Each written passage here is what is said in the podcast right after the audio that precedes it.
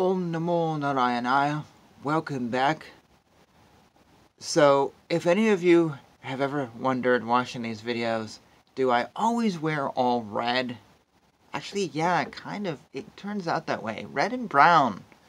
Always.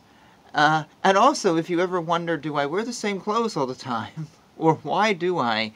I just wanted to make note. You're seeing these videos often recorded early in the morning, um, usually between, you know, like 6.15 and 7, pretty much soon after I've gotten out of bed, maybe before or after I've taken a shower. I do a whole bunch in one sitting. And it's a nice way for me to start my morning. I really enjoy this. Um, but I haven't taken a shower. I haven't gotten ready for work. My hair's still funky.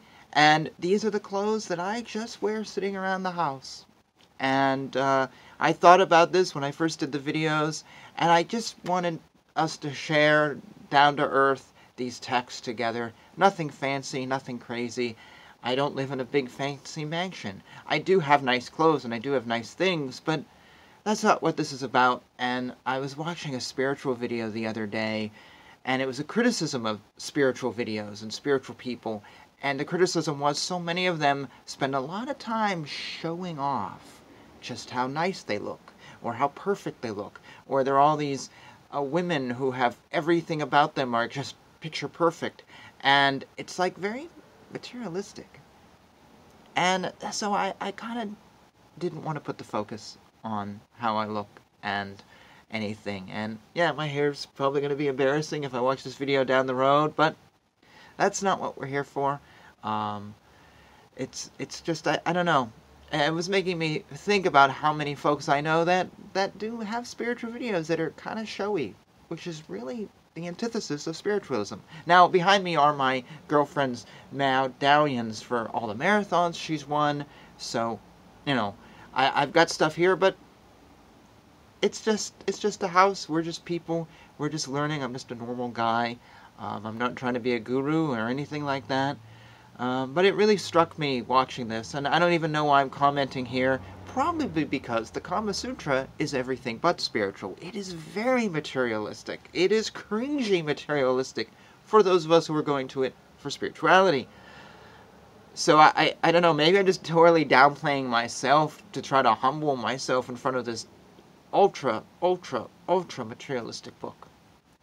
I don't know. Anyways. This is my house. It's very simple. Yes, I wear red all the time, and these are the clothes that I wear when I hang out at home and nobody sees me, other than on YouTube. Anyways, just you and me. Here we are. New chap, uh, continuing the chapter today on about reunion with a former lover.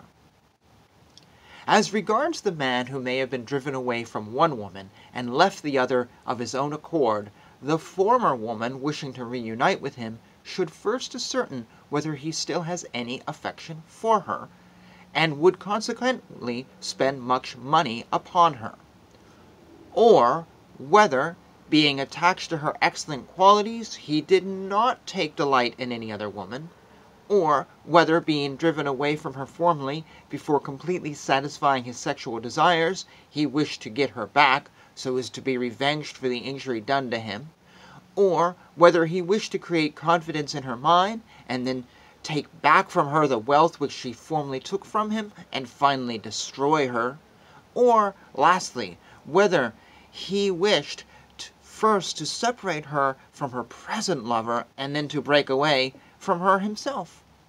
If, after considering all these things, she is of the opinion that his intentions are really pure and honest, she can reunite herself with him.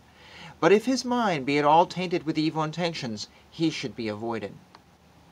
In the case of the man who may have been driven away by one woman, and be living with another, if the man makes overtures to return to the first one, the courtesan should consider well before she acts; and while the other woman is engaged in attracting him to herself, she should try, in her turn, though keeping herself behind the scenes, to game him over on the grounds of any of the following conversations sorry, considerations.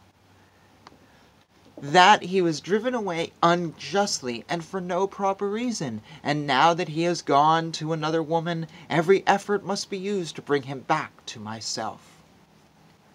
That if he were once to converse with me again, he would break away from the other woman. That the pride of my present lover would be put down by means of the former one.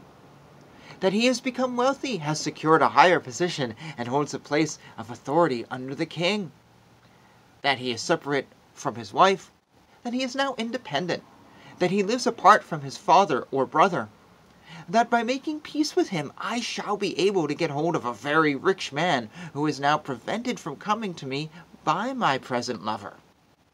That he is not respected by his wife, I shall now be able to separate him from her. That the friend of this man loves my rival who hates me cordially, I shall therefore by this means separate the friend from his mistress. And lastly, I shall bring discredit upon him by bringing him back to me, thus showing the fickleness of his mind. When a courtesan is resolved to take up again with her former lover, her pit Amarda and other servants should tell him that his former expulsion from the woman's house was caused by the wickedness of her mother that the woman loved him just as much as ever at the time, but could not help the occurrence on account of her deference to her mother's will; that she hated the union of the present lover, and disliked him excessively. In addition to this, they should create confidence in his mind by speaking to him of her former lover for him, as should allude to the mark of that love that she has ever remembered. This mark of her love should be connected with some kind of pleasure that may have been practiced by him, such as a way of kissing, or manner of having connection with her. Thus ends the ways of bringing about a reunion with a former lover.